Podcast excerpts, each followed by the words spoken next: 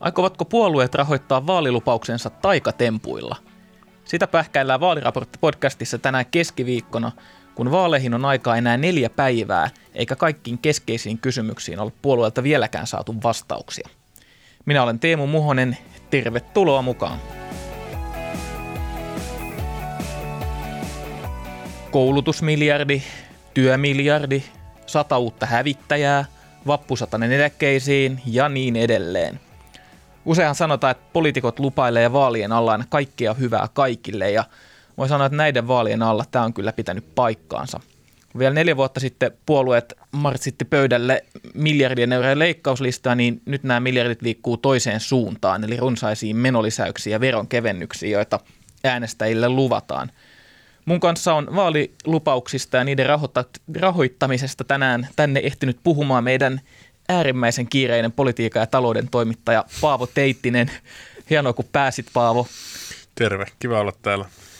Niin Paavo, saat seurata tätä talouspoliittista keskustelua laajasti ja pitkään, niin mikä on sun arvio siitä, että minkä takia leikkauslistat on neljässä vuodessa vaihtunut tällaiseen suoranaiseen vaalilupaus-ilotulitukseen? Niin, mä siinä on niin pari, pari syytä, että tietysti yksi on se, että onhan talouden niin kuin, kuva niin kuin aidosti parantunut, työllisyys on noussut ja, ja äh, ikään kuin äh, ollaan käyty suhdanne huipulla ja äh, se työttömyysaste on laskenut siitä, mitä se oli Sipilän hallitus, hallituksen aloittaessa. Et, et varmaan ihan aidosti on niin, että ei ole ikään kuin tarvetta esimerkiksi äh, samanlaisiin toimiin, mitä silloin – viime vaalien alla. Toisaalta ihan se meidän, jos nyt vaikka tarkastellaan tätä julkisen talouden kestävyysvaihetta, niin se nyt ole hirveästi supistunut siitä. Eikö se ole nyt jotain 9 miljardia euroa, kun se oli silloin 10, 10 miljardia niin. euroa ja, ja näin. Sitten toinen asia on varmaan se, että, että ihan niin kuin se viime vaalikausi tai nyt päättyvä vaalikausi on ollut niin repivä, kaikki ne työmarkkinapoliittisine toimineen, kikyt ja pakkolain uhat ja kaikki nämä työttömyysturvan leikkaukset – ja, sitten myös nämä niin kuin julkisten menojen leikkaukset koulutukseen ja muuhun, että puolueet ei yksinkertaisesti niin kuin halua enää te, niin kuin leikata ja, ja, ja niin kuin kertoa äänestäjille niin kuin ikäviä asioita. Että on tavallaan sellainen tunne, että tässä on nyt kituteltu niin kuin neljä vuotta, että nyt on vihdoinkin aika niin kuin antaa jotain hyvää. Niin ja ehkä vähän se, että nämä leikkaukset tai tällaiset ikävät toimet, että se ei ole myöskään niin kuin voittava hevonen enää näissä vaaleissa. Neljä, neljä vuotta sitten sitä saatettiin – ajatellaan, että äänestäjät pitää tätä vastuullisena politiikkana, jos lähdetään niin kuin pitämään taloudesta, meidän yhteisistä euroista huolta ja nyt taas ehkä jonkinlainen niin kuin saturaatiopiste näiden leikkausten suhteen on, on tullut vastaan osalla äänestäjistä. Kyllä mä luulen näin ja tavallaan tuntuu, että Suomessa usein jotenkin äänestäjät niin arvostavat sellaisia poliitikkoja, jotka niin kuin, lupaavat niin kuin kipeitä toimia ja, ja just niitä pidetään juuri vastuullisina ja muuta.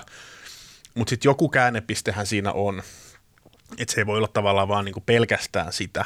Ja, ja kun hallituspuolueetkin on toistellut sitä, miten Suomi on niin kuin laitettu nyt kuntoon, niin se on niin kuin ehkä vaikea argumentoida sitten enää, että no miksi pitää niin kuin edelleen näitä ikäviä asioita ajaa, kun tässä nyt on jo niin kuin useamman vuoden ajan niitä tehty. Niin, kyllä. kyllä ja tota, kyllä mä luulen, että siihen niin kuin vaikuttaa. Mutta huomionarvosta on siis se, että siinä missä neljä vuotta sitten niin vaadittiin ja esitettiin ja lopulta tehtiinkin leikkauksia velkaantumisen taittamiseksi, niin tilanne ei kuitenkaan ole muuttunut siihen suuntaan, että nyt puolueet olisikin sitä mieltä, että onkin ok tasottaa lisää velkaa, vaan päinvastoin samaan aikaan ne aika lailla yhdessä kuorossa, joitain poikkeuksia lukuun ottamatta, myös vannoo, että he aikoo vähentää velanottoa, julkisen velanottoa edelleen. Eli siis lisätä menoja, vähentää verotusta – ja silti samaan aikaan ottaa vähemmän velkaa. Että tässä on vähän tällainen tilanne, että näiden puolueiden matematiikan mukaan niin 1 plus 1 ei enää välttämättä olekaan kaksi, vaan se voi olla miinus yksi. Ja niin kuin tiedetään, tai kaikki, jotka on tätä vaalikeskustelua seurannut, niin on varmasti huomannut, että nämä käytännössä kaikki puolueet aikoo toteuttaa tämän taikatempun nostamalla työllisyysastetta – 75 prosenttiin nykyisestä 72,5, eli käytännössä saamalla onko se nyt 58 000 suomalaista? Joo, taitaa olla niin, että se on 58 000 työllistä lisää tämän niin kuin valtiovarainministeriön perusuran päälle. Mm, Joo. Aivan. Mutta miten, ja se on siis ihan hyvä asia, jos saadaan yhä lisää ihmisille työpaikkoja ja niin edelleen, mutta miten tämä sitten käytännössä tapahtuu? Ja tähän sä, Paavo, yritit niistä vastauksia viideltä suurimmalta puolueelta alkuviikosta ja eilen niitä nyhdettiin puheenjohtajalta myös HS-vaalitentissä, mutta mitä vastauksia oikeastaan on, on saatu? No eihän niitä hirveästi ole saatu, että siinä vaalitentissäkin näkyy se, että, että kun kysyttiin, että mihin, mihin, mitä ikäviä toimia puolueet olisi valmiita harkitsemaan, niin ei siellä kädet juuri noussut. Ja kun mä kysyin näiltä viideltä suurimmalta puolueelta keinoja, niin äh, keinoja toki tuli, mutta ne on usein ylioptimistisia, epärealistisia, hyvin epämääräisiä. että siellä esiintyy semmoisia juttuja, kokoomuksella ja keskustalla paikallinen sopiminen on niin merkittävä asia. Kokoomuksella ja STPllä on niin perhevapaa-uudistus.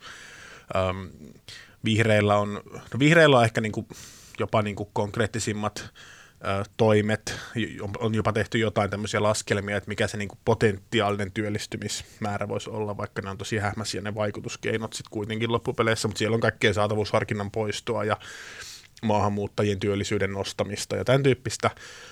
Perussuomalaisilla ne on varmaan kaikkein epämääräisimmät ne keinot, voisi sanoa, että käytännössä niin kuin sähköveron lasku esimerkiksi ja tämmöinen niin kuin teollisuuden kilpailukykyä tukeva energiavero ja ilmastopolitiikka ja niin kuin tämmöisiä aika ää, aika niin kuin epämääräisiä asioita. Osatyökykyisten saaminen kiinni työelämään, mikä niin kuin toki vihreillä, vihreilläkin on. Ja nämä on ihan hyviä tavoitteita, ei siinä mitään, mutta onhan nämä niin kuin hyvin epämääräisiä. Niin, niin tä, tässä pitää just erottaa se, että nämä tavoitteet voi olla kaikilla puolueilla hyviä, mutta se on toinen asia kuin se, että pystytäänkö näillä toimilla, mistä ne nyt jotenkin epämääräisesti puhuu, niin ihan aidosti rahoittamaan miljardien eurojen vaalilupaukset muutamassa vuodessa, niin tästähän ei varmaan, niin kuin jos ajattelee mitä taloustieteilijät on kommentoinut, niin ei vissiin kovin vakuuttuneita olla. Ei, ei, ei sitä olla kovin vakuuttuneita ja ja kyllähän musta tuntuu, että ainakin esimerkiksi SDP alkaa ottaa vähän etäisyyttä nyt tähän asiaan. Että nyt, nyt tavallaan tuntuu, että se SDP-viesti on se, että työllisyysaste pitää nostaa 75 ja yli 2020-luvulla. Että ei välttämättä niin kuin vielä seuraavan hallituskauden aikana. Ja se taas onnistuu sitten näillä SDP niin sanotusti itsensä rahoittavilla tulevaisuusinvestoinneilla, eli, eli maksuttomalla toisella asteella ja varhaiskasvatuspanostuksilla ja muilla sosiaaliturvauudistuksella, jotka vaikuttaa vasta pidemmällä aikavälillä, että siinä otetaan jo vähän niin kuin takapakkia tästä asiasta. Mä, mä ymmärrän niin sen hyvin, että, että puolueet äh, haluaa niin kuin, vaikka lupaavatkin tällaisia parannuksia äänestäjien elämään ja enemmän rahaa kukkaroon, niin haluaa myös esiintyä vastuullisina taloudenpitäjinä edelleen ja, ja niin kuin esittää tällaisia rahoituskeinoja, joka nyt on siis työllisyyden nostaminen, joka on tavallaan kuitenkin niin ympäripyöreä, että sitähän ei oikein voi suoraan sanoa, että, että ikään kuin joutuuko tässä joku jotenkin häviölle tai mm. näin, ellei sitten esitettäisi tällaisia – joidenkin taloustieteilijöiden ja virkamiesten suosittelemia keinoja, joissa on selkeitä häviäjiä, niin kuin jos lähettäisiin vaikka, kuten Sipilä hallitus teki, niin heikentämään työttömyysturvan ehtoja tai kiristämään sen saamisen ehtoja ja heikentämään tasoa ja tämän mm. tyyppisiä, oli ikään kuin patisteltaisiin. Mm. Eläkeputken lyhentämistä tai poistamista. Niin, kä- käytännössä tällaisia niin kuin ikäviä asioita. Mm. Niin – onko nyt niin, että puolueet kuitenkin välttelee näiden ikävien keinojen esiin tuomista siksi, että ne pelkää äänestäjien reaktiota vai eikö ne oikeasti kannata näitä? Tai... No mä, niin, no, mä luulen, että se, no siis, niin, mä luulen, että niitä vältellään, koska, koska pelätään äänestäjien reaktiota vaalien alla. No, tähän niin kuin, kuten meidänkin tuoreesta gallupista nähdään, niin, niin kuin hyvin tiukka vaaliasetelma suurten puolueiden kesken, eikä varmasti halua yksikään puolue menettää äänestäjiä sen takia, että he lupaa niin kuin jotain kovia toimia tai, tai sanoa, että voisi esimerkiksi harkita tällaisia ikäviä toimia, kun ei ne muut puolueet kuitenkaan sitten, sitten tota, mm. samanlaiseen ikään kuin lupaukseen lähde. Tai, tai niin kuin, sit, kauhun tasapaino. Kauhun tasapaino. Ja, ja tota, tässä on tavallaan vähän semmoinen ongelma, että mä luulen, että tässä voi käydä niin, että niin kuin kävi silloin Jyrki Kataisen hallituksen aikaa, että hallitusohjelmaan kirjataan joku tämmöinen joka epämääräinen työllisyystavoite, ja sitten sinne laitetaan joku tämmöinen niin perälauta, että jos tätä tavoitetta ei saavuteta, niin sitten pitää tehdä niin kuin lisätoimia. Ja tähänhän kokoomuksen, kokoomuksen Kai Mykkänen jo tässä mun jutussakin viittasi, että tämmöinen olisi järkevä laittaa sinne.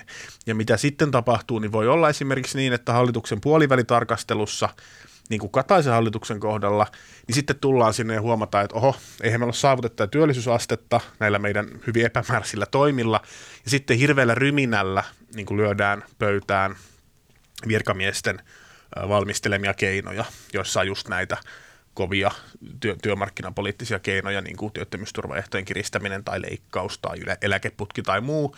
Ja silloin tietenkin äänestäjät voi olla niin ehkä ihan perustellusti kysyä, että no minkä takia näistä ei niin kuin puhuttu vaalien alla. Että on musta vähän tämmöinen äänestäjän kuluttajan kysymys myös, että me muistetaan kuluneelta vaalikaudelta esimerkiksi tämä paljon porua herättänyt aktiivimalli, Kyllä. Ää, joka sai Helsingissäkin kohtuullisen ison mielenosoituksen jälkeille ja hallitsi mediatilaa pitkään. Ja mulla on jäänyt mieleen Nordean ekonomistin Olli Kärkkäisen tällainen lausunto tai arvio siitä, että, että näiden tällaisten kovien työllisyystoimien esittämisessä on puolueiden näkökulmasta sellainen ongelma, että jos ne esittääkin siihen vaikka tarkat laskelmat, että, että tässä nyt nämä ja nämä kansanosat häviävät, vaikka tällaiset Helsingissä asumistukea saavat työttömät henkilöt häviävät tässä nyt rahallisesti, niin sitten mediassa – etsitään heti nämä häviäjät käsiin ja vaikka ammattiliitot ja sen jälkeen otsikot ja lööpit huutaa isolla, että tällaisia kauheuksia ollaan tekemässä ja sitten sit tuleekin niin täystyrmäys. Niin pitäisikö meidän tässä katsoa sitten niin mediassa meidän ja meidän kollegoiden peiliin, että on, on, voiko, voiko tässä olla sellaista, että, että jotenkin tiettyjä avauksia kohdellaan mm. epäreilusti? Niin, siis mä en tiedä, onko se epäreilu oikea termi, mutta siis kyllä mä luulen, että tuossa oli Kärkkäisen pointissa on perää, että mulla ehkä jotenkin semmoinen kutina, että, että mediassa tavallaan se, sanotaanko niin kuin tämmöinen niin kuin analyysitoimittajat, kolumnistit, tämmöinen vähän näkökulmallisempi kirjoittaminen, niin se saattaa usein ö, esimerkiksi kritisoida poliitikkoa just siitä, että ei, ei kerrota mitä aiotaan ja ei esitetä niin kuin riittävän uskottavia suunnitelmia Suomen uudistamiseksi ja, ja niin edespäin. Mutta sitten kun näin tehdään, niin sitten tavallaan se uutispuoli tarttuu niihin ja ne on lööpissä just löydetty se mummo, joka häviää ja muuta. Että, että tota, ja sitten se ehkä johtaa tämmöiseen tilanteeseen, että, että tässäkin, äm, muistaakseni viime vaalien alla puolueet kuitenkin julkisti enemmän näitä eduskunnan tietopalvelun – tekemiä laskelmia heidän omista tavoitteistaan. Nyt mä en ole kyllä huomannut juuri missään, että olisi niin julkaistu. Ja käsittääkseni niitä on kyllä teetetty eduskunnan tietopalvelulla ikään kuin laskelmia puolueiden politiikkatoimien vaikutuksista. Kyllä, niitä ei, näiden, näiden niin sanottujen vaihtoehtobudjettien yhteydessä. Niin, siinä yhteydessä syksyllä. oli, ja silloin vähän tyrmättiinkin niitä just, että vaikka vihreiden vaihtoehtobudjetti vähentää työllisyyttä X määrällä ja niin, muuta. Ja niin, niissä on ne ongelmansa, koska ne on, ne on niin kuin staattisia. On, on niissä ongelmansa, mutta eipä puolueet ole enää itsekään nostellut niitä tässä vaalikeskustelulla ollenkaan ole. esiin. Ei niitä ole, ja niitähän ei kukaan muu nosta. Eihän tietopalvelu ei saa niitä, ne ei tavallaan julkisia, ne on julkisia vain jos puolueet julkistaa ne. Ja, ja tota, on se niin kuin silleen harmillista, että, että tähän on menty. Mä en tiedä, mikä siinä olisi sitten, ehkä jos miettii niin kuin ratkaisukeskeisesti, niin jonkinlainen laajempi keskustelu jotenkin siitä, että saataisiin saatais puolueiden ohjelmat niin kuin vankemmalle niin kuin tietopohjalle ja ne vaikutukset avoimemmiksi niin, että kaikki puolueet sitoutu siihen, että, että joku tietty taho, eduskunnan tietopalvelu tai, tai Vatti tai joku talouspolitiikan arviointineuvosto tai joku muu, niin laskee ne ja sitten julkistetaan. Mm. Ja mun pitää sanoa, että jotta kuulijoille ei vaan tule sellainen mielikuva, että me tässä jotenkin yritetään ajaa kun kärmettä piippuu jotain kovia mm. ö, leikkauksia tai lisää keppiä työttömille, niin, niin siitä, siitähän ei ole kyse, vaan eh. yhtä hyvinhän puolueet voi sanoa, vaikkapa SDP, joka tekee näitä tulevaisuuslupauksia ja tällaisia isoja rakenteellisia uudistuksia, niin kuin maksutonta toista astetta ja pitempää oppivelvollisuutta mm. ja niin, niin edelleen, niin puolueethan voisi yhtä hyvin myös sanoa, että me olemme toistaiseksi valmiit nyt lisäämään julkisen velanottoa jonkin verran, koska Kyllä. se ei ole mitenkään... Tai kiristämään verotusta. Niin, vaikka. tai että et tässähän on muitakin vai, vaihtoehtoja, mutta mut nyt on siis käynyt niin, että puolueet on itse tehnyt sen valinnan, että he rahoittaa kaiken – työllisyysasteen nostolla eikä missään nimessä oteta lisää velkaa. Eli mm. tässä on varmaan vähän sama pelko, että jos yksi puolueista sanoisikin, että, että ei se nyt olisi niin vakavaa, jos Suomen valtio ottaisi tässä kohtaa, mm. kun korot on vielä alhaalla ja meidän velkasuhde ei ole mikään ihan niin kuin tähtitieteellinen, niin lisättäisiin vähän velanottoa, jos se niin tulevaisuudessa sitten niin siitä maksaa joskus niin niin. itsensä takaisin ja lisää ihmisten hyvinvointia. Eikö just näin, musta olennainen pointti. Ja vasemmistoliitto taitaa erota tässä vähän se, siinä suhteessa, että ne on, musta vasemmistoliitto taitaa olla ilmoittanut selkeästi, että ne niinku rahoittaa lupauksensa veron kiristyksillä, ei niinkään työllisyysasteen nostolla, mutta pääosinhan se on näin, niin kuin sanoit. Ja toi on musta olennainen pointti. Eihän, ei taivas rojahda meidän niskaan, jos työllisyysaste ei nouse 75 seuraavan vaalikauden aikana esimerkiksi. Tämä on tavoite, johon puolueet on itse sitoutunut. Eihän siihen tarvitse välttämättä sitoutua tällä ajanjaksolla. Tai sitten voi esittää niitä vaihtoehtoisia keinoja julkisen talouden haasteiden ikään kuin äh, niihin, niihin vastaamiseksi, niin kuin sanoit. Mutta jos siihen sitoudutaan, niin musta äänestäjän niin kuin kuluttajansuojan kannalta olisi perusteltua, että sitten oikeasti niin kuin nostetaan pöydälle myös, että mitä ne on ne keinot, mihin, mihin hyvin mahdollisesti tullaan menemään. Että se tässä on se ongelma. Kyllä, mutta varmaan me täällä mediassa tulemme seuraamaan vaalien jälkeen ja hallituksen muodostamisen jälkeen aika tarkasti, että miten, miten sitten lopulta näille lupauksille ja tälle puolue, puolueiden sitoutumiselle sitten tosipaikassa käy. Kyllä. Mutta ehkä tässä oli tälle päivälle äh, tarpeeksi vastuuttomien poliitikkojen moralisointia. Kiitos Paavo, kun pääsit Kiitos. seuraksi. Moralisointihan on kivempaa porukassa kuin Kyllä, yksi. juuri näin. Äh, Vaaliraportti podcast jälleen huomenna. Kiitos kuulijat seurasta ja oikein mukavaa päivää.